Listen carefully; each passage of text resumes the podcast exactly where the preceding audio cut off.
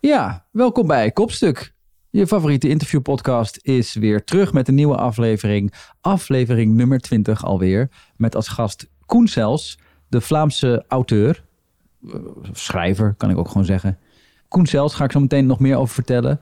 Uh, maar eerst nog even iets over het interview zelf. Zoals jullie uh, wellicht al een beetje van mij gewend zijn, wil ik daar graag nog iets over kwijt. Dit interview heeft namelijk echt belachelijk lang op de plank gelegen. Uh, mijn excuses daarvoor aan uh, Koen. Uh, en ook aan jullie misschien, want het is ja, uiteindelijk echt het wachten meer dan waard geweest. Maar ja, het interview is oorspronkelijk afgenomen in januari 2021, toen we nog midden in een lockdown zaten, in, in, in zo'n deprimerende coronawinter. Ben ik naar Antwerpen afgereisd om met Koen te praten. En nou ja, dat hoor je ook wel aan, aan de sfeer van het interview, aan de, aan de onderwerpen waar we het over hebben.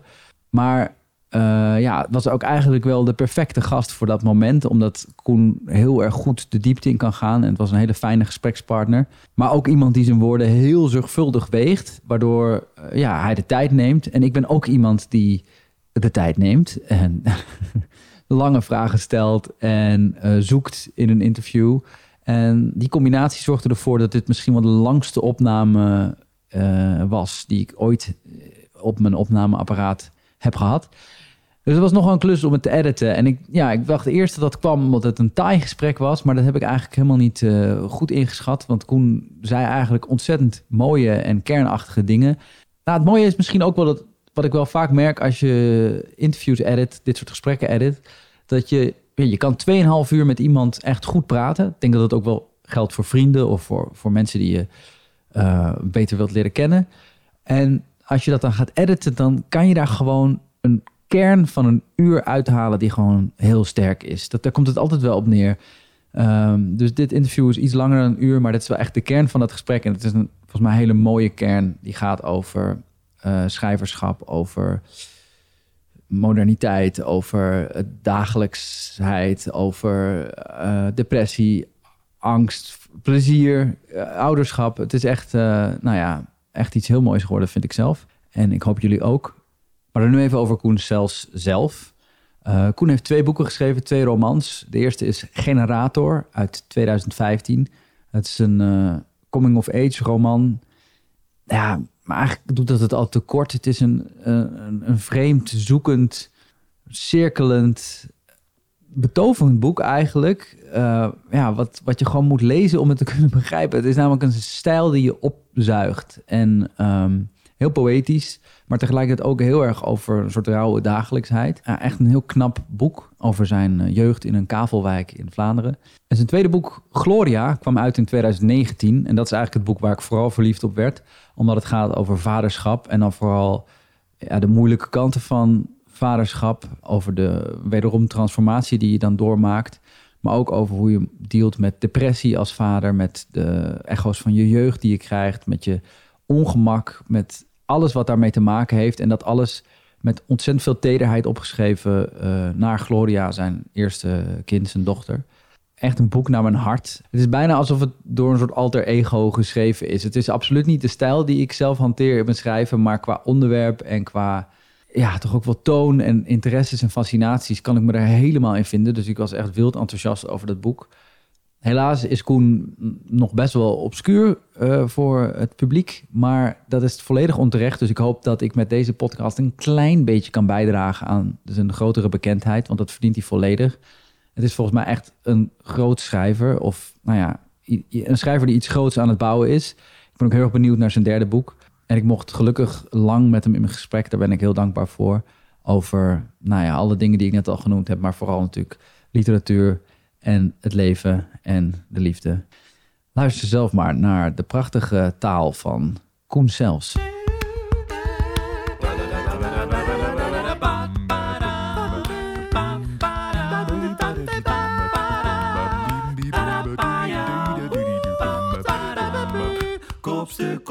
kopstuk.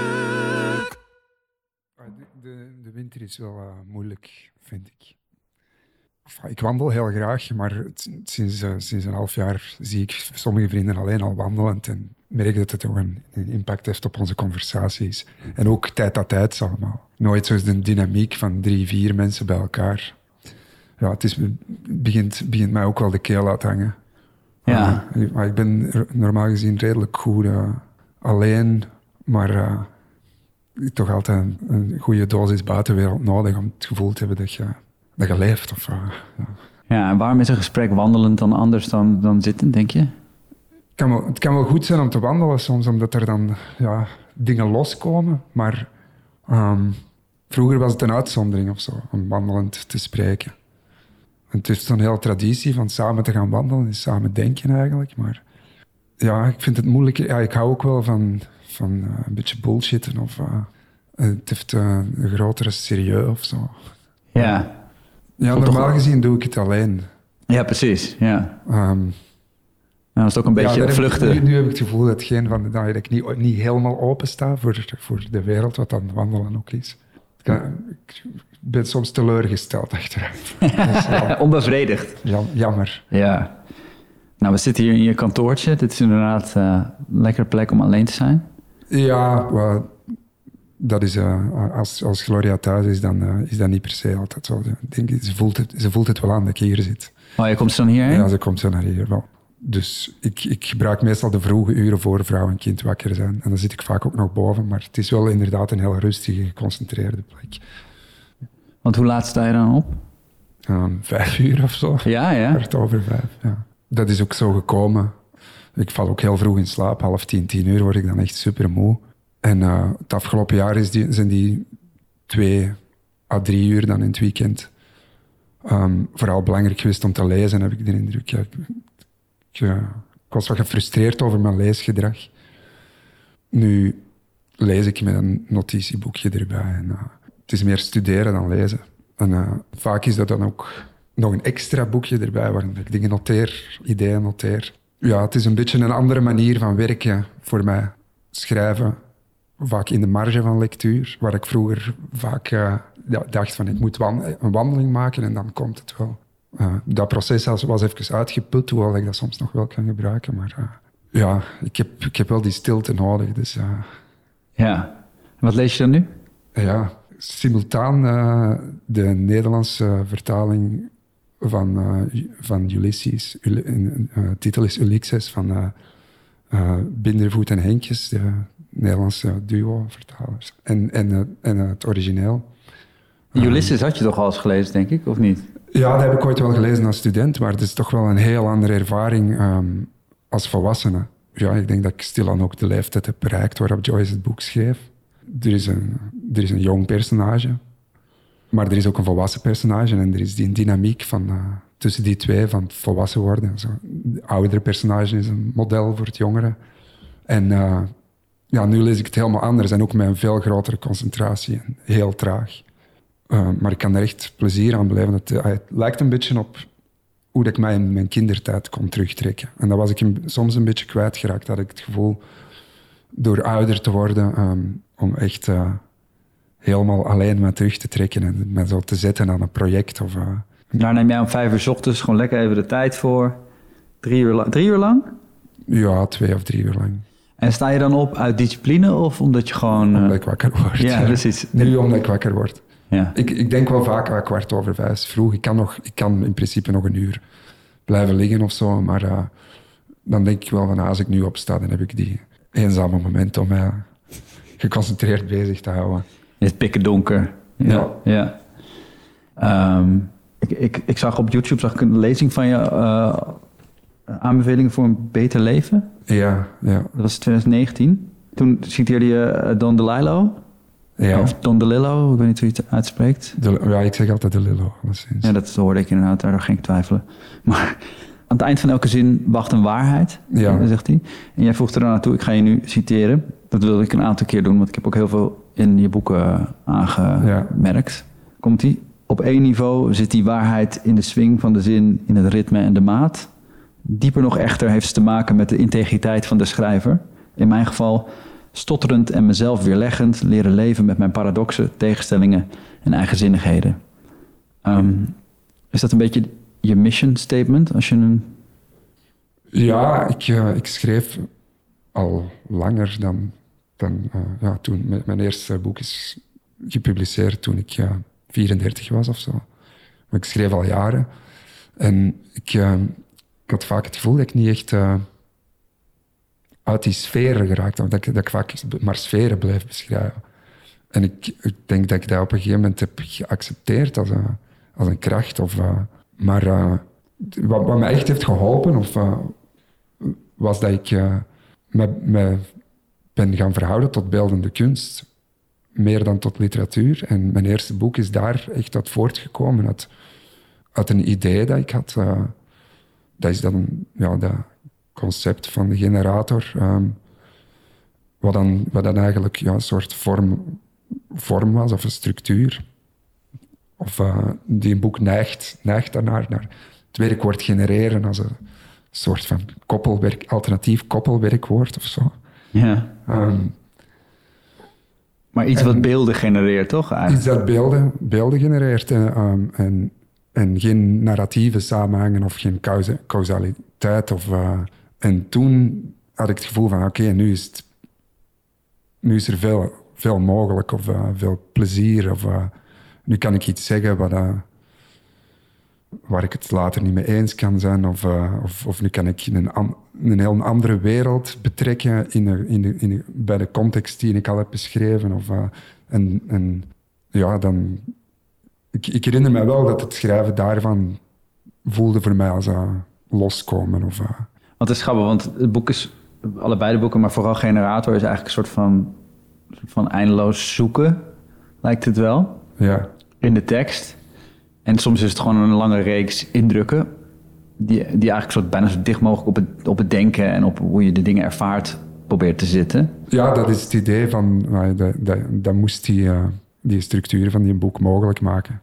Dat er, eh, dat er altijd iets wat nog niet gedacht was of wat nog niet waargenomen was, een plaats had daarbinnen. Ja, ja, ja. Ehm, eh, De dingen die we dat over- Is dus, dat is een heel andere manier dan, te kijken, eh, dan van, van naar een roman te kijken, denk ik, dan dat alles een reden moet hebben. En, maar, de- maar er zat ook wel een soort toelaten van gedachten in. Eh, ik, ik, ik hou er wel van als er, eh, als er ruimte is voor, voor datgene wat zich, wat zich niet in het begin al had, had aangediend. En wat is bij Gloria de samenhang? Hoe je die... Ja, nu moet ik oppassen dat er geen door politiek uitgeholde woorden uitkomen. Maar, eh, eh, verbinding bijvoorbeeld. eh, Ja, en intimiteit en ook een soort ja, tactiliteit of samenhang van zintuigen. ja.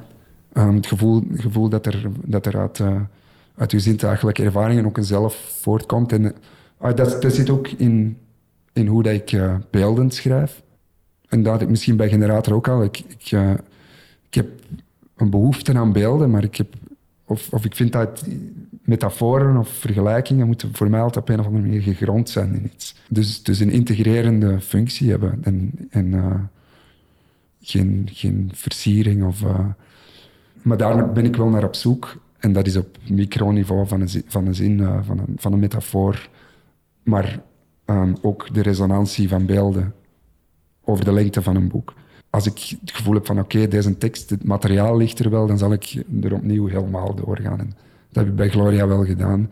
Dicht op de feiten geschreven, vaak dagboekachtig. En dan herschrijven en herschikken om in de hoop dat er een soort licht of energie uit die tekst straalt. eh. Nee, ja, ik, ik, ben, ik, ik, ik heb Generator eh het laatste pagina's in de auto hier naartoe eh, uitgelezen. Maar dus dat moet ik nog even laten bezinken misschien. Maar ik was van allebei de boeken heel erg onder, onder de indruk. Vooral Gloria natuurlijk, omdat ik zelf ook in die situatie eh, zit. En ik, ik, ik vind het een leuke vraag, ook omdat, omdat we allebei kinderen hebben. En, en jouw tweede is dus net is dus bijna gearriveerd. ja. Uh, omdat het ook zo gaat over hoe kinderen zijn. In het begin van Generator gaat het daarover. En, en in Gloria natuurlijk als geheel. Mhm. Maar kon je zelf eh, vroeg en goed praten? Ik zelf. Ja. Eh, ja, dat wordt gezegd. Ja. Ik, Ja, ja, ja. kan me niet heel bewust herinneren, maar dat is een van de, van de verhaaltjes over, over Klein Koentje. ja. ja. Dat ik snel was met eh, lezen en praten. En, eh, En kon je goed liegen als kind? mm, ja, ik was een pleaser of zo. Maar eh, ik, was, ik was heel sterk bezig met volwassenen. Ik wou niet zo graag een kind zijn. Ja. In die zin heb ik wel veel gelogen, denk ik, om eh, sterk bezig met wat ik dacht dat de, vo- de volwassenen belangrijk vonden. Of, eh, ehm, Hoe uitte zich dat dan? ja, ik had bijvoorbeeld eh, een redelijk ehm, hecht een band met mijn, met mijn grootouders, de ouders van mijn moeder. Woonden in een sociale woning, in een klein arbeidershuisje. Maar zo'n, zo'n, ze, ze, ze hielden, ah, mijn grootmoeder hield nog van, nogal van de Duitse cultuur. Ze heeft, ze heeft nog een paar jaren in Duitsland gewoond na de Tweede Wereldoorlog. Ja, en, en ik, heb, ik, ik, ik denk dat ik, dat, ik bijvoorbeeld die gemütlichkeit wel zo heb geïncorporeerd op een gegeven moment in mijn leven. Ik, was ook braaf, denk ik. Of, eh, ja, en ik herinner me dat ik, dat ik als kind er dan mijn eerste communie zelf voor koos om een strikje te dragen. Eh, en, en als ik wat ouder was, eh, mijn haar in een strakke zijscheiding heb gekamd. eh, ja, dat soort eh, vreemde, vreemde jongen eigenlijk, denk ik, als ik daarop terugdenk. Ja. Ehm, Misschien dat je daarom zo hard ging puberen eh, later. Ja, er zijn nog andere redenen voor, maar dat, dat zal zeker wel. ja, maar, maar ook, ook bijvoorbeeld dingen maken hè. En, en tekenen. Ja, officieel dan voor, ah, om te tonen portretten van de familie. en officieus dingen die ik op mijn kamer verborgen hield. hield eh, eh, fantasieën, eh, fantasiewerelden. Ja. En in Generator staat op een gegeven moment beschreven dat, dat, dat de hoofdpersoon aan zijn vader zijn eerste tekst laat lezen. En dan zegt zijn vader, ik ben niet echt een lezer, maar ik vind het niks.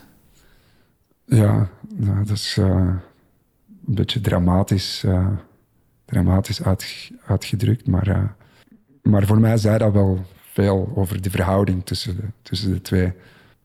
Ja, hoe, hoe was dat bij je thuis? Werd het, werd het gewaardeerd als je...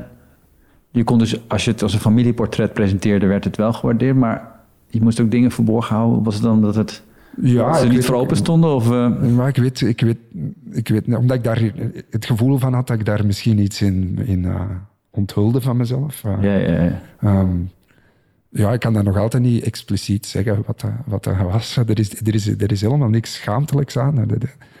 Er, waren tekeningen van fictieve werel- werelden, kaarten. Ah, ja. Ik ken de namen van die werelden nog, maar ik, dat, dat kan ik dus op een of andere reden niet vertellen tegen mensen.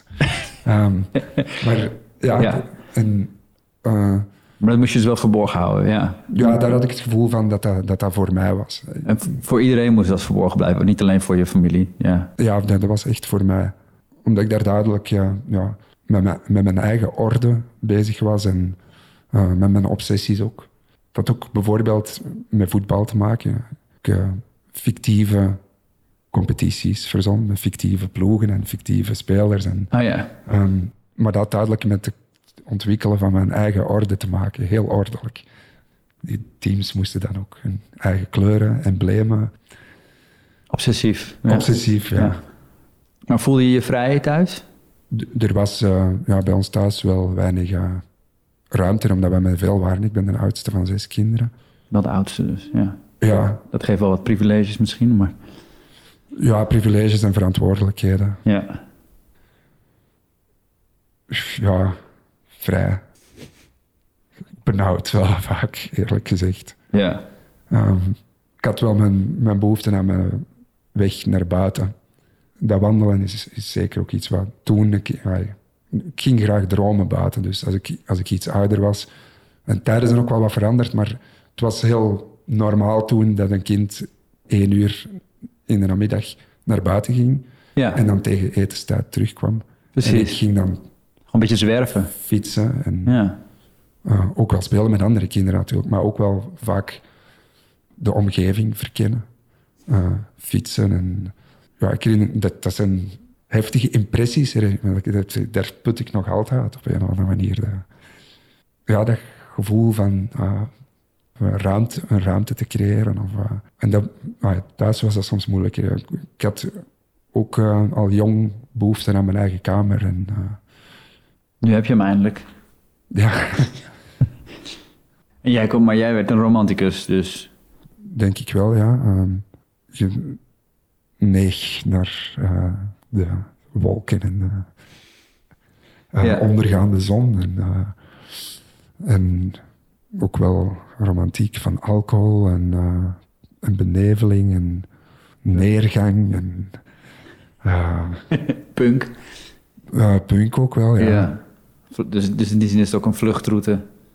Ja, ja. Ik wil daar niet alleen maar, niet alleen maar smalend over doen of zo. Nee. Er, er zit ook wel... een- dat maakt ook wel dingen mogelijk. Of, eh, Ja. ehm, en misschien net Geeft ook- omdat het zo, omdat het zo niet, niet, niet specifiek ingevuld is, die een droom. Ehm, Het geeft wel kracht. Dat motiveert altijd heel, heel erg zoiets natuurlijk. ja, Maar denk je dat je ook een beetje bindingsangst eh, had? Later dan misschien? Ah, ah, ik heb eerder het gevoel dat ik eh, mij gemakkelijk bind aan mensen. Het, is nooit goed eigenlijk. Nee. Ik, ik, ik, ik, ik kan mensen moeilijk loslaten. Vrienden heb je Dus dan? ik bind, ze, ja, ik bind ze aan mij. Maar ik, ik, heb, ik, ik heb ook behoefte aan de andere beweging. Dus, eh, maar, maar ik ben wel iemand die nogal eh, loyaal en, eh, en gesteld is op, eh, op een trage ontwikkeling van, eh, van, van relaties. Of, eh, Ook in de liefde, is dat hetzelfde? ja, ik, ik heb Veronique leren kennen toen, wij, toen, wij, toen ik 19 was. Ja. En wij zijn uit elkaar geweest wel een paar jaar. Ja, dat is ook wel sterk veranderd. Want voor wij uit elkaar gingen, denk ik dat ik wel eigenlijk een constante nood had om, om daaruit los te breken. Of, en dat is wel sterk veranderd de laatste jaren. Er zit in Generator ook een scène waar, waarin het uitgaat met, met eh, de relatie. En dat eigenlijk op dat moment dat zij daar, daardoor gekwetst is, dat daardoor een soort empathie geopend wordt. Hè? Dat, dat vond ik een van de mooiste momenten eigenlijk. Ja, het is wel een heel wrang moment natuurlijk. Want als het dan nodig is Ja, precies. om eindelijk, eindelijk iemand toe te laten, is, Dat zegt, En, en ah, het, is- het spreekt ook een grote zelfvervreemding uit, want het is Ja. ook het moment waarop hij dan denkt van, ah, ik heb blijkbaar zelf ook, ook bestaan. ja, Ehm, als je iemand zo kan kwetsen. ja, Ja. maar het is ook niet vanzelfsprekend om bij iemand te blijven. En dat bedoel ik dat ook in de zin dat je in iemand, zich in iemand, bl- blijvend in iemand verplaatst of zo. Dus er is altijd een, Ja. ja, er is een eenzame, eenzaamheid lonkt op een of andere manier toch wel altijd. Maar natuurlijk in dat hoofdstuk wordt dat sterk gedramatiseerd. Maar ik denk dat er in het leven vaak, wel vaker van dat soort momenten zijn. Dat je, denkt van oké, iemand eh, die- of een naaste vriend of je, of je vriendin is, eh, is even vol leven en detail en dan jezelf. eh het is een belangrijk besef waar je alleen om een of andere reden niet in, niet in kunt verdwijnen of zo. Je kunt niemand worden, maar er moeten wel, er, er kunnen wel technieken uitgehaald worden of, eh, of een manier van je te verhouden tot iemand anders die daar toch constant ruimte voor maakt. Of, denk je niet ook dat omdat we zo erg bezig zijn met, als zeg maar onderdeel van onze generatie en van deze tijd, met het vormen van, van ons levensverhaal, dat is zo iets belangrijks geworden, die, die narratieve identiteit, waar wij van jongs af aan al hè, geleerd hebben om daarmee te spelen, doordat we precies weten hoe films werken en dat soort dingen, dat je toch een beetje die mensen in je leven ook als, als bijrollen gaat zien in jouw leven. En dan, Ja. als ze dan opeens zo die gevoelens hebben, dat ze denken, oh, ze zijn, ze zijn de hoofdrolspeler in hun leven. Zij, zij, zij, zij zien mij en zij hebben dezelfde gevoelens. En ik heb ook gevoelens eigenlijk. Ik ben helemaal geen acteur die, die eh, op een scherm zijn, zijn, zijn ja, script zeker. Dat, dat zat zeker in die scène. Hoewel ik denk dat ik persoonlijk ehm, nogal dromerig ben en daardoor zo constant in een soort vage, niet, zelf situa- niet zelf, zelfachtige situatie zit. Ja, ik herken, ik herken wel wat je, wat je zegt over dat levensverhaal. Ik heb daar nooit, ik heb, ik heb daar nooit eh, mij volledig mee kunnen identificeren, wel niet. Er zijn, er zijn in, in mijn leven altijd volgens mij krachten geweest die, die zeiden van ja, er is, dat levensverhaal is zo'n streep en daar in een, in een onmetelijke ruimte.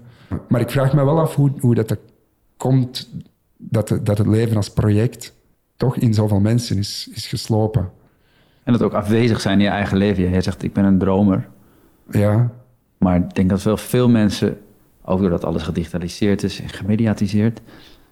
Ja, dat is, de, dat is de, misschien de...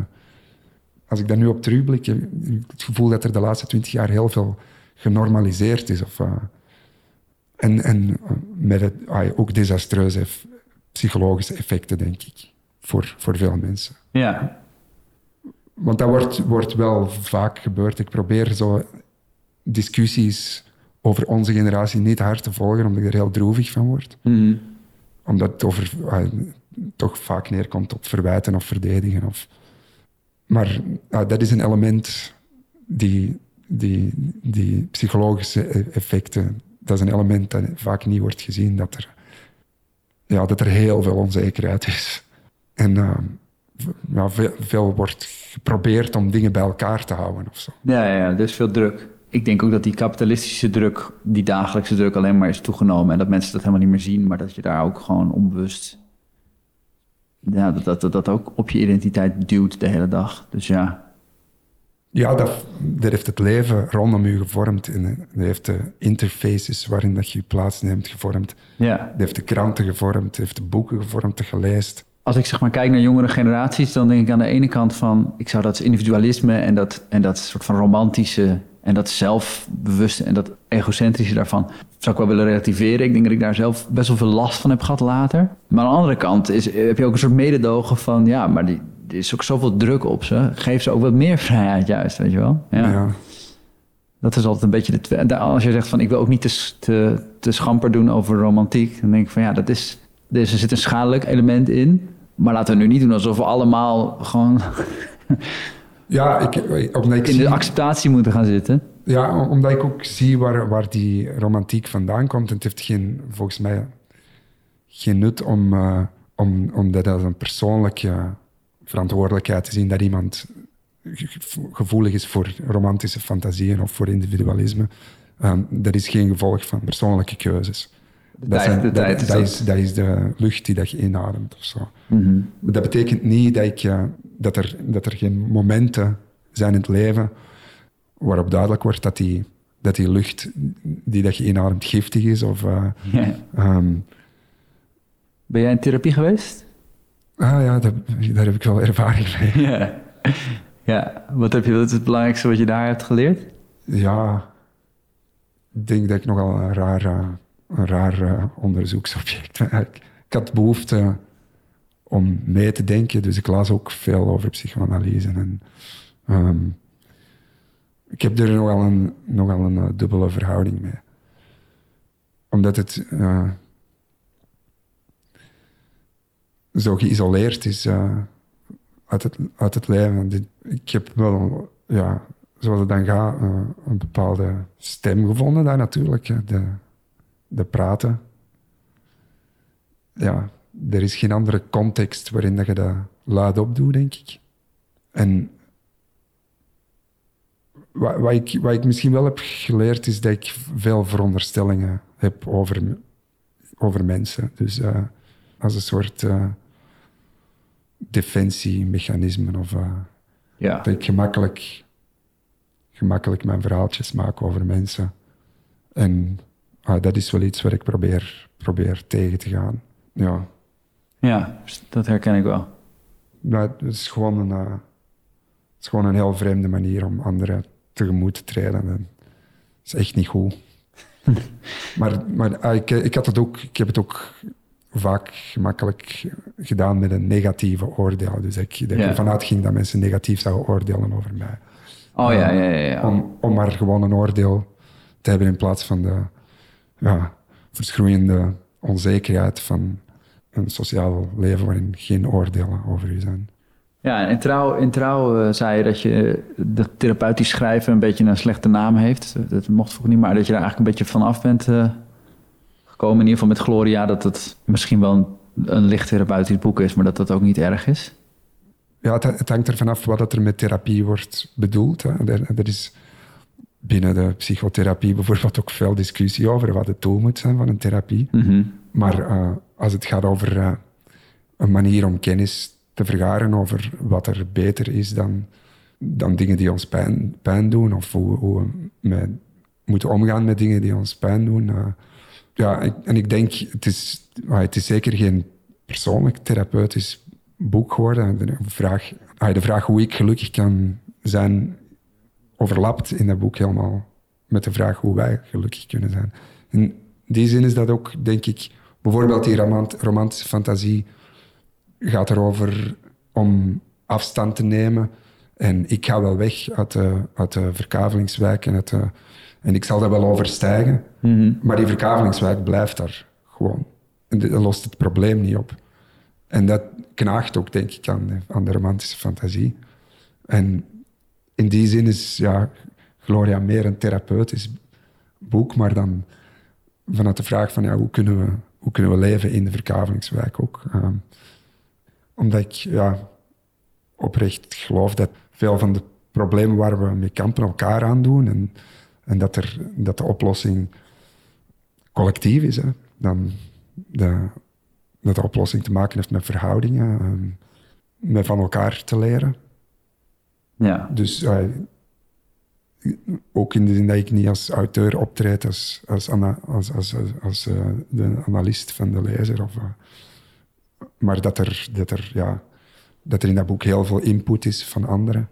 Ook van, van niet-volwassenen, van mijn, van mijn eigen kind. eh. Ja. het, is, het, is, het is alleszins een boek dat, dat toegespitst is op, op leren en op technieken. En, Want het, is, het ouderschap is echt wel, nou ja, voor mij de, de, de heftigste, meest interessante leerschool die ik ooit heb gehad. ik ben nooit in het leger geweest, maar ik kan me voorstellen dat je ja, door, daar dan op dezelfde manier door uitputting en eh, herhaling gewoon bij een soort primair deel van, je, van jezelf komt.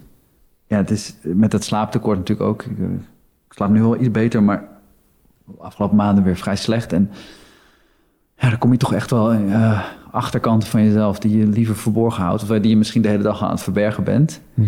En natuurlijk heb je ook nog dat kind dat gewoon heel primair is. En waar je dingen van jezelf in terugziet. En die ook ja, woedeaanvallen heeft op het moment dat jij gestrest bent. Of zo, dat soort rare dingen. Ja. Wat, wat, wat heb jij daarvan over, je, over jezelf ge- ge- geleerd? er is, dat is een verlangend wezen natuurlijk. Ja, En eh, daar moet mee gewerkt worden. Die, ja, ja, die, niet, niet al die verlangens kunnen ingewilligd worden, gewoon omdat je zelf een verlangend wezen bent. En eh, soms absoluut geen zin hebt om die in te willigen, bijvoorbeeld. Niet alleen maar omdat ze slecht zijn. Ehm, maar ja, wat je zegt over het leger vind ik wel interessant. Ik denk dat met name mannen in onze samenleving mo- moeilijk, moeilijk hun jeugd kunnen loslaten. En eh, dat, is ook, dat zit ook in de lucht die we ademen. De jeugd is een model voor mensen. Maar ja, dat is niet een model waar we naartoe kunnen werken. Ja, tot, op, tot op een bepaalde leeftijd. En dan zijn we te oud. In die zin is vaderschap of, eh, of ouder worden wel een echte overgang. Misschien bij gebrek aan anderen voor velen. En, en, en misschien zien veel mensen dat vandaag als als een, als een, toe- als een poort naar de jeugd of zo. Maar dat is het dus niet. Het is, ah, het is, het is een moment waarop dat, eh, dat je in die positie van volwassene moet gaan staan. En dat betekent de fantasie loslaten dat je een passieve ontvanger bent van eh, de volwassen werkelijkheid. Ook de fantasie los, loslaten dat, eh, dat, dat die werkelijkheid ja, de- u dus wordt aangedaan door volwassenen. Zelfs al ben je al 35. Hè. Ehm, maar, maar ouderschap voelde voor mij wel als, eh, als ja, een perspectiefwissel. En ik vond dat ja, heel vruchtbaar om, eh, om die een overgang door te maken. Van een ja, passieve ontvanger naar iemand die schijnbaar altijd al actief heeft bijgedragen aan die, aan die wereld zoals hem is. En, en dat zorgt er ook voor dat je niet alleen verantwoordelijkheid voelt, maar ook vermogen en, en macht. Beetje zoals dat, die uitmaakscène in Generator, maar dan nog in het kwadraat, zou ik maar zeggen. Ja, ja de, de, de- dat je een impact hebt op anderen, Ja, inderdaad. En dat zorgt ervoor dat je, dat je niet in een positie staat waarin dat er voor u wordt beslist. Rollercoaster geweest. ja. Leven is een rollercoaster. Maar dat je ja, bestuurder, ook bestuurder bent en, eh, en samen eigenlijk ja, Ja, ja. samen macht hebt. eh, dat is eigenlijk een heel bevrijdende gedachte. Dat die verantwoordelijkheid komt met de mogelijkheid. En, Dus het is, ja, uiteindelijk is... maar, maar het is wel, ja, het is natuurlijk wel ook, ook een confrontatie met de, een iets heftigere confrontatie met de conflicterende ver- verlangens en hoe, hoe, dat, hoe die moeten georganiseerd worden, Ja. zodat iedereen min of meer gelukkig blijft. Ja, min of meer. Ja, Ehm, en, en, en hoe, nadenken over hoe we kunnen faciliteren dat iedereen kan, plezier kan hebben. Hè? Want daar gaat het uiteindelijk toch ook over, denk ik. Over welk plezier, collectief als gezin dan, of, maar, maar ook breder, welk plezier mogelijk is. Ah, ik, ik, ik zie heel veel potentieel tot plezier in, in vader zijn. Wat mij het langst in een goede flow houdt, is als ik niet met mezelf bezig ben. Heb je bewust eh, veel beschreven dat je, eh, dat, dat je moet huilen als vader? Ja, maar het, dit heeft ook te maken met een, een eerste opzet voor mijn boek. was eigenlijk eh, Tranen, toch? tranen, ja. En daarin waren alle scènes moesten eindigen in. Echt waar? Ik heb, ik heb daar ook... Ja, er, er- ik heb daar lang aan geschreven. Er is redelijk wat van dat materiaal weggegooid. Ja, ik vind, ik, eh, ik, vind- ik, ik vind dat gewoon een eh, is interessant gegeven. De, eh, huilen, dat is moeilijk te peilen. Of het oprecht is ook per se voor uzelf. Hè. Wie, is, wie is dat? Of wat is dat dat er haalt? Dat, dat, het zijn dat soort lichamelijke uitingen die mij wel heel hard interesseren. Als schrijver ook.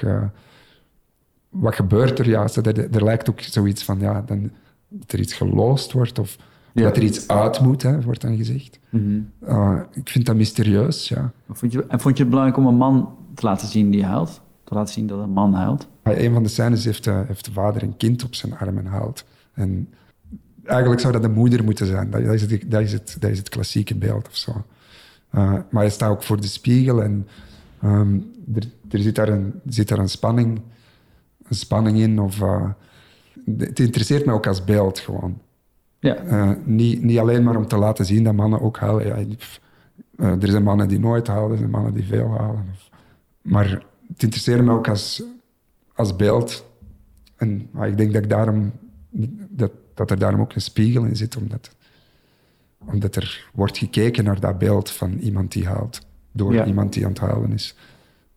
Uh, vader met kind, Precies, ja, ja. dat, dat idee. Het leek me zo ook, ook een beetje een blinde vlek. Zo het po- het portret van een vader met kind. uh, er zijn er zo weinig. Ja. Als je het hebt over de machteloosheid die je soms kan voelen in de eerste periode als vader. Of ik weet dat ik met ons tweede kind op een gegeven moment op de bank zat met een huilende baby. Terwijl mijn peuterzoon eh daar omheen drentelde. En mijn vriendin kwam thuis en ik, ik was gewoon zo een soort van wanhopig. Was denk ik de eerste, nou ja, ze was drie maanden of zo. En ze was aan het huilen omdat ze melk wilde. En ze kreeg alleen de borst. En dat kon ik gewoon niet geven. En toen kwam mijn vriendin binnen en toen begon ik ook te huilen. Gewoon uit pure soort van, ik weet gewoon niet, ik kan gewoon niks. En toen zei mijn zoon zei ook van, papa heeft geen borsten, mama. Helaas. Dus dat, dus dat, dat zit erin. Maar, maar er is natuurlijk ook nog een iets minder charmante, zachte kant. Namelijk de, de woede die er ook eh, bij hoort en de, bij de machteloosheid. Met name in die nachten. Ja. Ehm, En die is denk ik wel bij mannen nog wat heftiger. Ja, ik heb, ik heb de, het gevoel dat hij, dat hij zich bij ons als koppel op andere vlakken situeert, vooral. Maar eh, ja, er, er is wel een moment dat je... Er zijn wel momenten waarop, waarop ik gedacht heb van, ja, nu even niet. En dat is gewoon geen optie. Dus dat maakt radeloos, Ja. vind ik. Dat ik geen, ja, gewoon geen controle heb. Ja. En ehm, ja, dat was voordien blijkbaar nooit echt een heel groot probleem, met controle. Omdat ik altijd controle had misschien, of, eh, of ja, tot op zekere hoogte. Ja, misschien is, dat, misschien is, die, is die controle iets, eh, de, zo de, de fantasie van de man dat hij iets moet beheren. Of, eh, en dat hij het wel even zal komen klaarspelen. En vooral zijn eigen lot Ja. natuurlijk. Ja, zo, ah, lukt het niet om het, om het kind in bed te leggen, zal ik het wel doen. Hè. Ik, ik- ik ben kordaat en Ja. En als het dan niet lukt. ja. Uh, die, die woede, woede dat, uh, wordt ook, dat in, uh, in Gloria zit, wordt ook uh, beschreven als de woede van mijn eigen vader. En er zit ook een element in van bepaalde krachten voelen die dat je niet per se begrijpt, maar die, dat je, die, die blijkbaar, blijkbaar iets reproduceren. En daarmee bedoel ik herhalen. Of, en dat stemt ongemakkelijk, vind ik. Dat er, dat, dat niet, niet per se bewust gebeurt. Maar ja, ik had nog wel nog een opvliegende vader bijvoorbeeld. Dus. Maar dat persoonlijke element, of die anekdotiek is misschien niet zo interessant, maar wel dat er blijkbaar dingen opnieuw gebeuren. En, en dat je ja, dingen gaat herhalen. En, en ook de angst dat het, je kind het zal herhalen. En dat, dat we zo geen, niet uit de cirkel geraken. Merk je dan ook in de dingen die je letterlijk zegt, dat je gewoon dingen gaat, woorden gaat herhalen, een soort zinnetjes? Ja, zeker, zeker als ik toen Gloria nog heel klein was, dan niet iedereen heeft dat, niet, niet alle ouders hebben, maar ik begon te praten. Voortdurend te praten tegen, tegen mijn kind. En, en ik had gewoon geen idee waar dat vandaan kwam. Ja. Ik deed dat gewoon, maar misschien ja, vergelijkbaar met wat er dan in een therapeutische context gebeurt. Um, maar dat is, wel, dat is wel charmant, toch? Dat is... Ja, en, maar als ik er nu zo op terugkijk, denk ik van... Ah, ik, het, komt, het komt niet uit mezelf, of wat dat dan ook mag zijn. Maar het is net dat, die structuren die door u praten of zo. Ja, ja. Vaak is het net dat uitleggen. Gewoon zeggen, dit is dat. Dat zijn de woorden, dat is het woord dat we daarvoor gebruiken. Kijk daar, kijk daar, kijk daar ja, eigenlijk ben je een beeld van de wereld aan het doorgeven. Of dat beeld van de wereld praat door u of zo. Mhm. En dus dat, heeft iets, dat had voor mij iets uh, griezeligs of, uh, of dwangmatigs of zo. Ja. Um, maar uh, die vaststelling vond ik ook interessant, omdat ik dan kon denken van oké, kan ik bijvoorbeeld in het schrijven het anders zeggen? Ja, Of ik heb dit gezegd, kan ik het nu weer leggen? Of wat, wat betekent dat voor voor mijn kind om heen en weer geslingerd worden door een vader die zegt van ja, dit, maar ook dat. Ah, het is iets wat mij in het algemeen interesseert. Niet mezelf als personage, maar wat er door mij komt. Lijkt voor mijzelf alsof ik niet bezit wat ik zeg of schrijf. Of, uh, en dat, dat, interesseert me. Dat het niet mijn taal is, maar van ons. Of, uh, en wat daarbinnen mogelijk is. Of we die kunnen veranderen. Um, daarom vind je dat persoonlijk anekdotisch ook niet interessant om met mij over te praten? Um, Omdat het dan eh, particulier wordt? Jawel. Er is wel een punt waarop de algemene mij raakt, blijkbaar. Dus dat is dan persoonlijk. Ik, ja, ik, ik, ik, ik schipper tussen die twee. Dat, mm. uh, dat is, voor mij is dat op een of andere manier één beweging. Of, uh, um, die twee horen samen. Ik kan die niet uit elkaar trekken. Ja, ja, precies. Ja, ik schrijf heel persoonlijk als ik, praat, als ik praat over mijn werk, dan vind ik het soms moeilijk om... Ja, dat is iets wat mij al vaker is opgevallen. Dat ik moeilijk over mezelf kan praten, maar dan toch blijkbaar over mezelf schrijf. Maar ik vind het ook zo grappig, omdat we denk ik... Zeg maar, ik schrijf dus ook en denk ik heel anders dan jij. Gewoon veel directer en misschien uh, Hollandser dan. Maar ook gewoon omdat ik meer vanuit de stand-up comedy kom en gewoon meer directer op het anekdotische mhm. zit. Wat niet betekent dat ik niet van mooi schrijven hou, maar jij bent in die zin meer een poëet en echt een kunstenaar, denk ik. Alleen inhoudelijk is het best wel hetzelfde. Er zijn heel veel raakvlakken, dus dat vind ik heel grappig. Dus absoluut. dus ik zit ook een beetje te kijken van waar, waar raken we elkaar, waar vertrek jij, zeg maar, zou ik maar zeggen. Dat vind ik wel interessant. Omdat als ik het lees, herken ik heel veel van waar je mee bezig bent. En, ook, ook... En, en, ik denk ook dat de um, herkenning iets belangrijks is voor mij. Ja. Ik kom een beetje uit een traditie waarin herkenning fout is. Ja? Want herkenning betekent net die reproductie van de wereld. Hè. Ja, ja, ja. Dat betekent, ah, dat weten we al. Cliché. ja, we moeten, we, moeten, we moeten schrijven over wat we nog niet herkennen. Hè. Ja. Dat, dat is het nieuwe. Hè. Dat, ja, ik, ik ben wel een beetje geworteld in die avant-garde manier van denken. Maar ik, ik beweeg er ook duidelijk tegenin. En ik denk ook, voor mij gaat het, ah, en daarom denk ik ook dat ik heb gezegd uh, van therapeutisch schrijven. Voor mij gaat het ook over dat, dat we zien dat we in hetzelfde schuitje zitten. Of, eh, Ja. en en ruimtes, ruimtes maken door te schrijven waarin wij onze gelijkenissen en verschillen of zo kunnen zien. En dat, dat- Ja. dat- als het gaat over mijn vader die dan zegt, ik, ik, ik ben geen echte lezer, Ja. dat is ook een moment van spanning voor mij of zo. En Ik Snap ik. vraag het mij ook oprecht af. Ik wil ook niet per se moeilijk schrijven, of, maar ik wil ook geen totale herkenning of zo Ja. creëren. Want eh, die- ik, wil niet dat er een soort nive- nivellering plaatsvindt waarin alles maar voor iedereen herkenbaar is. Of, eh, Mhm. ja, het, het, het is een beetje schipperen, maar ik vind, ik vind dat inderdaad wel... Ik, ik zie dat ook, dat, dat, dat we met dezelfde zaken bezig zijn op een andere manier. En ik vind dat ook belangrijk, denk ik. Maar het is grappig, als ik je boeken lees, dan is het ook bijna... Er zijn, er zijn, het, is, het voelt soms alsof je met een soort omweg schrijft. Hè? Het, zijn een soort, het een soort draaikolken bijna. En dan word je eigenlijk echt een beetje ingezogen. En dan toch weer ook eruit geduwd. Dat is een beetje mijn, mijn leeservaring. Ik heb, als ik het lees, ook het gevoel alsof je me de hele soort van naar je toe trekt en dan weer wegduwt. Dat is zo grappig. Is dat, hoe zie je de lezer eigenlijk? Heb je, heb je ook bindingsangst met, eh, met je lezer? Of, eh, Eh, ja, bindingsangst. Ik heb, ooit, ik heb ooit een stuk geschreven over Anne Cotton, een boek van Anne Cotton. En dat heette Ontbindingsangst. ja. Eh, ik herkende mij wel. Ik schrijf op een heel andere manier, want zij, haar, haar schrijf, eh, schriftuur is echt super wild. Ja, binding denk ik dat het goed is, maar, maar in beweging of eh, dat mag niet stagneren. Of, en met de lezer, ja, ik vind dat. Ik, ik ben altijd wel een beetje een onwillige schrijver geweest. Ook, ik het gevoel dat er aan mij getrokken moet worden om, om dingen te publiceren. Of, eh, ja. maar ik richt mij wel duidelijk tot mensen. Mhm. Maar het is misschien grappig dat, dat mijn beide boeken een duidelijke opdracht of duidelijke richting hebben. Dus ah, Gloria is, ehm, of dat onthult zich dan vooral in het laatste hoofdstuk geschreven aan, als een soort brief of, eh, of foto, fotoalbum in tekst of voor mijn dochter. Eh, en Generator was opgedragen aan mijn vrienden. Ik, of, of ja, misschien moet ik het omdraaien. Als lezer heb ik graag dat ik niet volledig buitengesloten word, maar wil ik in confrontatie met anderen openbloeien.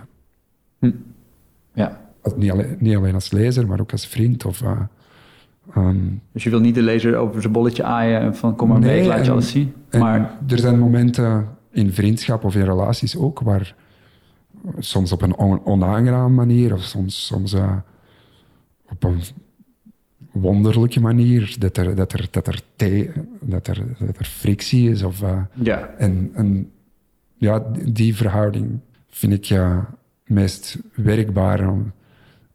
Anders, anders eh, krijgt een relatie iets steriels ook. ja. Ehm, en ik verhoud me ook tot mijn eigen teksten als, zoals ik al zei, ik heb niet het gevoel dat ik dat per se altijd bezit of zo. Liefst schrijf ik, schrijf ik op, ehm, op zo'n manier dat ik op een gegeven moment denk van, ja, ik weet echt niet wat ik heb gedaan. ja. Ehm, dat is het punt waar dat ik naartoe schrijf. Misschien is het een soort van controleverlies. eh.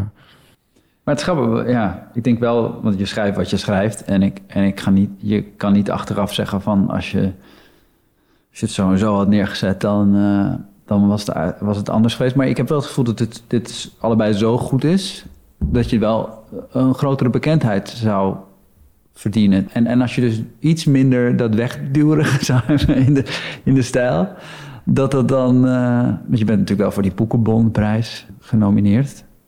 En het, en het is niet, het- je- bent niet onbekend, het gaat niet slecht of zo. Maar ik denk wel dat je Ja, nog meer ken- mensen aan je zou kunnen binden als je begrijpt wat ik heb mijn plaats wel. Nee, maar ja, dat weet ik niet. Ja, er is gewoon iets. Er is wel. Je bent gewoon supergoed, Koen. Kom op nou. Ja, dank je. Ik, ben iemand die niet zo gemakkelijk complimenten kan accepteren, maar ik zal deze accepteren. Ik word, ik word vervelend bijvoorbeeld als ik eh, het gevoel heb dat ik eh, trucken aan het toepassen ben. Of, eh, Ja. Dus de vraag is of, dat ik dat, wel, of dat ik dat wel kan. Dat is niet zo per se, per se een- strategie. Of, eh, ehm, ja, ik word gewoon emotioneel onpasselijk als ik, als ik, eh, als ik het gevoel heb dat ik eh, op, een, op een bepaalde oneigenlijke manier aan het schrijven ben. Ja. ik, ik kan niet beloven dat ik eh, minder zal wegduwen. Wat ik nu aan het schrijven ben, is ook... heeft ook zo'n momenten van... Ja, waar het moeilijk wordt. Of, Oké. ja, maar wat is moeilijk, hè? Maar ik vraag niet om een Koen zelfs light hoor. Dat is niet wat ik bedoel. Maar Nee, maar ja, ik ben vooral meer en meer vooral geïnteresseerd in mijn plezier als schrijver en als lezer. En, is plezier ook een antwoord op depressie? Is dat, is dat de oplossing daarvoor? eh, ja, zeker. Maar ik, ik heb voornamelijk het gevoel dat het eh, gericht zijn op iets buiten u. En dat is plezier, denk ik, voor een groot deel. Dat is ja, zin hebben in iets buiten u. Dus dat betekent bijvoorbeeld niet een project, want dat is in u, of, dat, verwijst naar uzelf. Ja, en eh, ah, dat is wel echt teruggekeerd in mijn leven. Bijvoorbeeld in dat driftig, driftig lezen. Ik kan dan s'avonds bijvoorbeeld om, om tien uur in slaap vallen en denk van, heeft echt zin in morgen vroeg. Maar, maar ook ja, na, een, na een werkdag, ik, ik doe kantoorbaantje, ehm, op de trein denken van, oké, ik ga naar mensen toe, naar mijn vriendin en mijn kind. En ja, ik voel, ik voel dat dat het eh, stabielste plezier zit in het verlangen naar iets buiten u. eh. of zelfs, ja, ah, niet per se buiten, naar iets anders dan uzelf, ik zou het zo zeggen. Ja, ja, ja. Het kan ook een eenzaam plezier zijn, maar ehm, Masturberen heb je nu? ja, Bloem, Bloem eh, of, hij uit Ulysses is een echte masturbator. Hè, dus, eh, Oh ja, ja. En daar kunnen we allemaal nog wel iets van leren, denk ik. nou, volgens mij is het een vrij simpele bezigheid. Ik weet niet of ik daar nou nog veel over kan leren. Maar, Maar, ja, ja, tuurlijk. nou, maar dus even, nou ja, als we het toch over masturberen hebben en eh, plezier, misschien een stukje voorlezen uit je boek. Ah ja, tuurlijk. Ehm, onhandig en droevig probeerde hij vanuit haar kindertijd een onmogelijke voorsprong te nemen op zijn eigen volwassenheid. Terwijl zij hem vanaf de andere kant van het lange, trage dagelijkse leven naar het gras onder haar blote voeten wees. Was hij dan ooit volwassen geweest soms? Het gaat ook over plezier, neem ik aan. Ja, eh, dat, vaak zit dat plezier in dingen waar ik niet goed mijn vinger op kan leggen. En een van de dingen die mij opviel door een kind te krijgen is ehm, terug lager bij de grond te zijn. Terug dit gewoon een pers- klein perspectiefwissel. Omdat zij vaak, zo vaak aan het prutsen is. eh, ja, als, als wij ergens naartoe wandelen, gaat alles traag en ze wordt altijd afgeleid. Ik heb, ik heb heel vaak de, de sensatie gehad eh, van, ja, er is broeierigs was aan die, ja, als, als ons doel wegviel. Ja, ja, ja. En, en als ik bijvoorbeeld de grond zie, het kan de grond of de lucht zijn, maar niet wat er op oog, hoogte of niet in, wat er in de tunnel binnen in uw hoofd gebeurt. Of, eh, En dat lukt niet altijd, want soms heb je gewoon haast, maar dan af en toe... eh, ja, zo, en soms lijkt het ook alsof je haast hebt. Ja, Dan, ga- dan, zeggen, dan zeggen, we, zeggen we, ja, we gaan wandelen, we maken een wandelingetje. En dan begint ze te dralen ergens. En dan zeg ik van, kom, kom, we moeten verder. En dan denk ik van, nee, waren- dit is waarom we buiten waren. ja. Maar eh, ja, ik denk dat het ook een, mijn manier is om tijd, tijd te maken. Zelf tijd te maken. Dus een moment op te rekken. En, en tijd en ruimte maken. eh, ja. waar, waar dat die gefabriceerd worden vaak voor u. eh, op het ritme van de werkdag bijvoorbeeld. Of, Iets, iets anders wat zo'n gevangenis kan zijn is zelfbewustzijn. Daar, daar had ik nog iets over. Hij hield niet van zijn eigen toon, werd tobberig, zag zich verschijnen als een toevallig en bovendien slecht gefotografeerde, lelijke sukkel. Beelde zich zijn ergste, anoniemste critici in, werd een voorbijgaande verschijning in hun betoog, een verlegen Vlaamse papa op reis. Maginaal, onpersoonlijk en onhoudbaar leken die gedachten. En toch wist hij ermee te kappen, met de techniek van een in de droefheid getrainde volwassene. Wilskrachtig en afstandelijk, zoals koppels kunnen stoppen met een huiselijke ruzie door het verloop daarvan lachend te reconstrueren. Hij was nooit zomaar die papa. ja, ehm, die, die spook eh, achtervolgen u soms blijkbaar ehm, u, het u zelf zien als beeld, als iemand die waargenomen wordt, zoals wij zelf ook andere mensen waarnemen als een vluchtige verschijning en reduceren eigenlijk. Ja, dat derde persoonsperspectief. Ja. Ja, ja andere mensen reduceren en, en vervreemden. Maar eh, dat is niet het enige perspectief. Dat lijkt zich soms op te, op, op te dringen, omdat het zo dwangmatig is, denk ik. Ja. Het is een dwanggedachte eigenlijk. En om ja, dwanggedachten tegen te gaan, compulsief gedrag, moeten er ja, soms beslissingen genomen worden. Stop. Het is niet vanzelfsprekend, maar het is mogelijk om plots een heel universum aan andere dingen te zien. Daarom schrijf je ook kappen, denk ik. Omdat dat echt zo'n Ja, veel... en ik kan dat in mijn boek doen, bijvoorbeeld. Ik kan in mijn boek zeggen kappen en dan doe ik iets anders. Ja. Maar kan je nu ook in je eigen leven af en toe zeggen van stop? Uh, ja, ik kan het beter en beter, heb ik het gevoel. Maar ik had dat voorzichtig zijn, want ik heb het gevoel dat die, dat die krachten zo soms langs, u langs achter besluiten. Dus ik, ik wil geen te Nee, grote nee, woorden daar, Zeker. daarover uitspreken. Maar ja, ik heb wel het, gevo- wel het gevoel dat ik, dat, dat, ik, wanneer, dat ik weet wanneer ik niet moet toegeven. Of eh, bijvoorbeeld na een werkdag, als ik eh, moe en tuf ben, om dan toch te lezen op de trein terug. Om dan, ah ja, om dan toch met iets anders bezig te zijn. En meestal is, dat, is het toch interessant genoeg Ja. na vijf minuten. ja. Wat betekende drinken vroeger voor jou? Eh, eh, ja, de, het idee van, eh, zoals veel drinkers wel zeggen, het ontbrekende stukje van de puzzel, al het ongemak dat wegvloeit, plots praten, graag praten, wat, niet, wat niet mijn natuurlijke manier van zijn is. Ja, ik, ik, ik dronk graag zo weekends. Hm.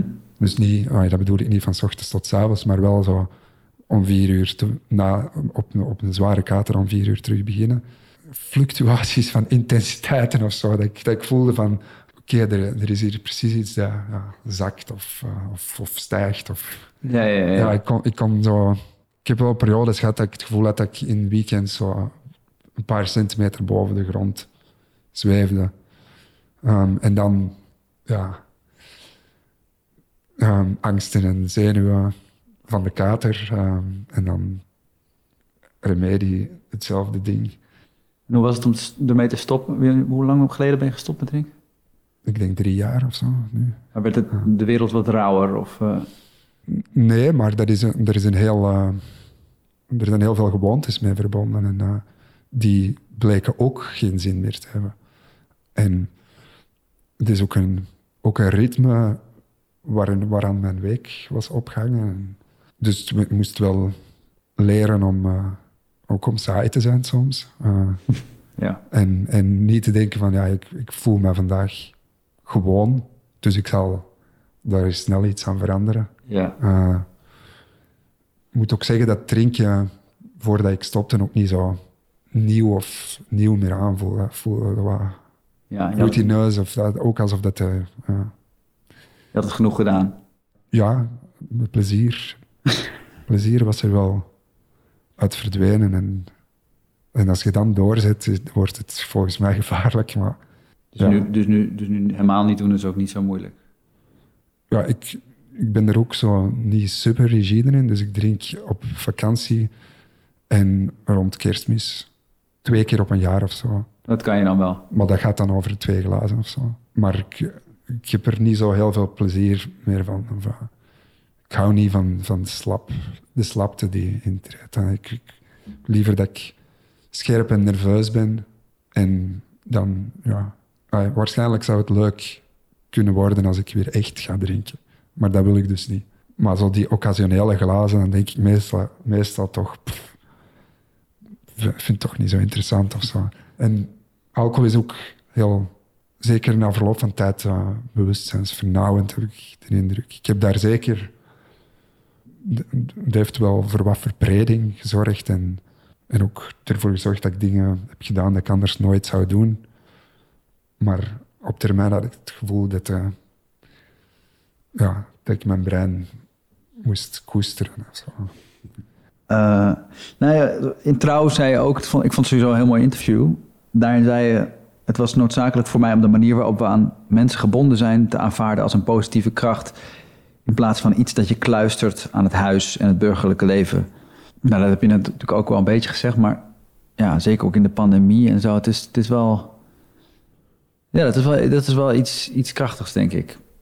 Ik denk dat het voor mij ook te maken heeft met, met de, welke ideeën daarover heersen, over wat een, wat een gezin is en eh, of, of, of dat misschien ook iets anders kan zijn. Eh, dus dus alsof er een keuze is tussen, ehm, tussen vrij zijn en burgerlijkheid. En alsof die, die structuren, eh, zoals een gezin, niet ook een andere invulling kunnen krijgen. Ja, maar het moet af en toe wel geopend worden. Dat is wel echt belangrijk ook. Alleen als je gewoon ja, met, men- met andere mensen praat, met je vriendin erbij, dat je dan...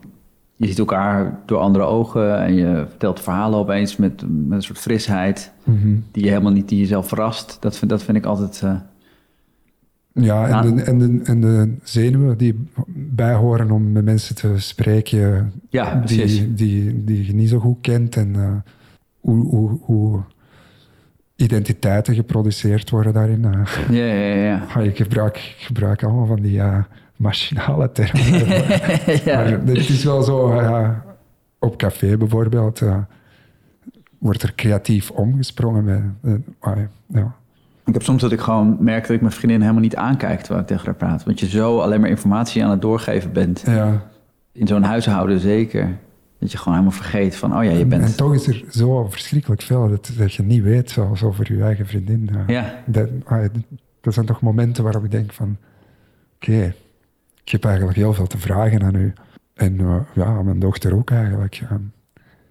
Of, of ze, hebben, ze hebben ook veel te zeggen wat, ik, wat niet in mijn scenario past en of zo. Of, eh, maar ja, ik, ik heb er nog altijd een amb- ambivalente verhouding mee met, met gezins, gezinsleven of zo. eh, die entiteit, maar...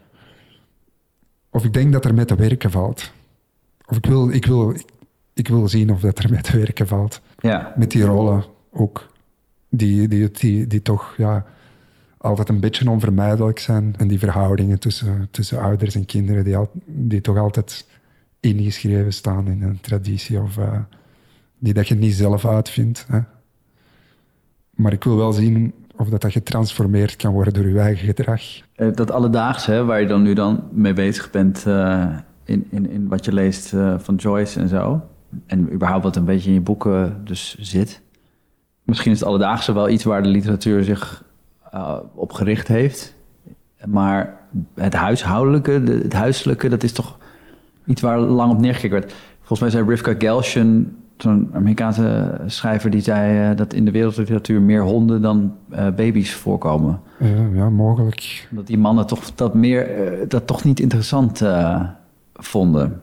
Het is, het is ja, absoluut iets wat mij altijd aantrekt. Is, waarom niet daarover? Of, maar, alsof, het, alsof het te moeilijk is of te, te onliterair. Of, ja, daar geloof ik dus niet in. Maar Ik, ik zoek, zoek de moeilijkheid ook op, denk ik, graag. Ook, ook, ik stel me ook de vraag van, ja, hoe, hoe kan ik, hoe kan ik eh, schrijven over, eh, over die andere opdracht? Niet, niet de, die titanische opdracht om tragedies te, te doorstaan, of, eh, maar die andere opdracht om te navigeren door al die grijze brei. waar dus ook weer heel diepe emoties in zitten. Ja, Ja. ja. Ja. de- het is net die diepe emoties vaak die daarin eh, worden gecontroleerd. Of, eh, Ja, maar eh, ja, ik, ik vind dat die dingen bespreekbaar moeten zijn. Ook, ik denk dat het ook belangrijk is om als schrijver niet alleen maar spanning of, tra- of tragiek of onophoudelijk plezier voor te schotelen, maar ook, ook modellen te creëren om met saaiheid om te gaan. En met datgene waar, ja, ja klein. dat, datgene waar, waar, waar eigenlijk net niet, niet geschikt lijkt voor een verhaal. Of voor, eh, Ja, precies. Ja. In Generator zit op een gegeven moment op een stukje over een, een, eh, een, een magnum. En dan staat er, hij is aan het houten stokje van zijn witte magnum beland. De structuur en smaak van het hout doen zijn tenen krullen. Maar er hangt nog een restje chocolade aan dat hij niet wil missen. Ergens tussen zijn walging over het stokje en zijn verlangen naar de chocolade opent zich een verschrikkelijk drama. Ja, dit Dat vind ik is, bijna grappig. dit is ook ja, voor mij. Voor mij ehm, ik, maak geen, ah, ik, ik schrijf geen echte billenkletsers of zo. Nee, nee. ah, voor mij is dat grappig, ja. Dat, de- er is span, de spanning tussen het kleine en, en, en het, en het drama. En, en, en denk ook soms, soms, eh, soms het dramatische van, van eh, waar, waar zich net niks lijkt, lijkt af te spelen, want hier gebeurt nog iets. Maar hoe wil de dingen zijn als, er, als, er, als die verhalen daar net uit wegcijpelen? Ja, ja, ja. En dat is ook iets wat, wat, wat, ik- wat, wat moet genavigeerd worden. Want saaiheid neigt op een gegeven moment ook naar waanzin of zo. Ja, ja. Dat is de ondergrens van saaiheid. Of, eh, Wat, is het, wat is het beste schrijfadvies wat je ooit gekregen hebt? gekregen. Ja. Ehm, ik herinner me wel eh, Slow Learner. eh, het zijn vroege verhalen van Thomas Pynchon. Die worden ingeleid door hemzelf. En hij bespreekt een beetje de fouten die hij maakt als, eh, als jonge schrijver. Ik denk, ik denk eh, dat een, van de dingen die hij schrijft is eh, dat hij te hard probeerde om een literair werk te maken. Zo. En dat kan wel bevrijdend zijn om uw idee van literatuur, grote L, los te laten. Om, maar ik denk, ik denk, voor mij persoonlijk werkte dat, werkte dat wel heel goed om te, om te denken van ja, er is hier materiaal dat voorhanden ligt en waarom zou dat niet goed genoeg zijn? Ja. En bij Generator was dat de verkavelingswijken. Ik had het gevoel van, ja, zoveel mensen wonen in Vlaanderen in, in een soort tussenzone. Het is één grote suburbia eigenlijk, Vlaanderen. En toch heeft niemand daar precies nog echt iets over geschreven, over opgroeien in zo'n, in zo'n ruimte. Dat had ook wel te maken met die klik die ik maakte van, ja, maak er een literair landschap van. Lit- literatuur is tenslotte toch maar wat het er van gemaakt wordt. Niet iets wat gebeiteld in steen staat. eh. Ja, en ik denk dat die, dat, die twee boeken zijn in die zin ook wel... Dat zijn twee werelden natuurlijk. Dat is zo'n vriendengroep en hoe je samen opgroeit en elkaar maakt. En, en dan dat gezinsleven wat dus wat geïsoleerder is. Maar die twee kunnen ook niet zonder elkaar, wat we net al hebben geconstateerd. Alleen vrienden en drinken, dat is uiteindelijk niks. Dat is te weinig. En alleen dat gezin, dan bouw je ook niks. Dan bouw je wel wat op, maar dan Ja, ja, er is wel is een behoefte krijgt aan, het geen zuurstof. Ja. er is wel een behoefte aan thuiskomen. En, en eh, Het zijn twee vormen van thuis eigenlijk. Dat is ook interessant, ja. ik, maar er, zijn, er zijn volgens mij verschillende manieren om dat te organiseren. Eh, en ja, wij zitten in de gezinssituatie nu. Mhm. Maar ja, voor, voor mij is die, eh, dat thuiskomen wel, wel heel belangrijk. En heb ik, denk ik, ben ik meer en meer beginnen appreciëren. Vertrouwen ook. En het geven van vertrouwen. En dat vertrouwen zijn voor iemand anders. Ja. Wat wil je Gloria meegeven? Denk je daar vaak over na? Ja, ik, ik, denk, ik denk misschien wel dat ze, dat ze, dat ze niet te hard zich ketent aan, aan bepaalde beelden of identiteiten. Of, eh, dat ze weet dat er gespeeld kan worden. En dat is, ah, ja, je weet het ongetwijfeld ook, een jong kind maakt heel veel vaststellingen. Dat zijn echt onderzoekers die de orde van de wereld echt als een heel serieus onderzoeksdomein zien. En die allerlei implicaties maken. En eh, over bijvoorbeeld, eh, ik ben een meisje, dus ik, ik, ja, ik hoop dat ze daar geen slaaf van hoeft te worden. Ja, ik hoop dat ik veel kan, veel kan aanbieden of, of, of, een kanaal kan zijn voor dingen ehm, die haar speelruimte geven. Of, eh, Maar tegelijkertijd is ook dat, dat losse, die losse schroeven. Hè, dus als bijvoorbeeld je denkbeelden. Als opeens wat, wat je al die tijd dacht te geloven niet waar is, of dat soort dingen. Dat zijn ook altijd de angstige, angstige periodes. Eh, wat je je kind dan weer niet gunt. Maar misschien is het zo dat, je, dat het misschien wel mooi zou zijn als we onze kinderen zouden kunnen meegeven dat ze, dat ze dus niet aan een identiteit of te veel normen, normen moeten vasthouden. Maar dat dat dan ook niet eng is. Dat lijkt me mooi. Ja. De- misschien dat ik dat met spelen bedoel, dat ze leren om, om, om ankerpunten te gebruiken waar ze, waar, ze nodig zijn, of eh, om, om, om te leren te navigeren, zonder zich op te offeren aan beelden en aan normen. En eh, dat is ook waar ik in het schrijven denk ik mee bezig ben. Dat is niet, die, niet gericht op een soort radicale verwerping, maar ook niet op eh, aanvaarding van wat er is. Maar op iets wat misschien soms moeilijker te omschrijven is, iets wat in het midden ligt. Of eh, ja, het, het ene en het andere of zo. Jezelf weerleggend door het leven gaan. Mhm. Oké, nou dankjewel Koen. Ja, bedankt.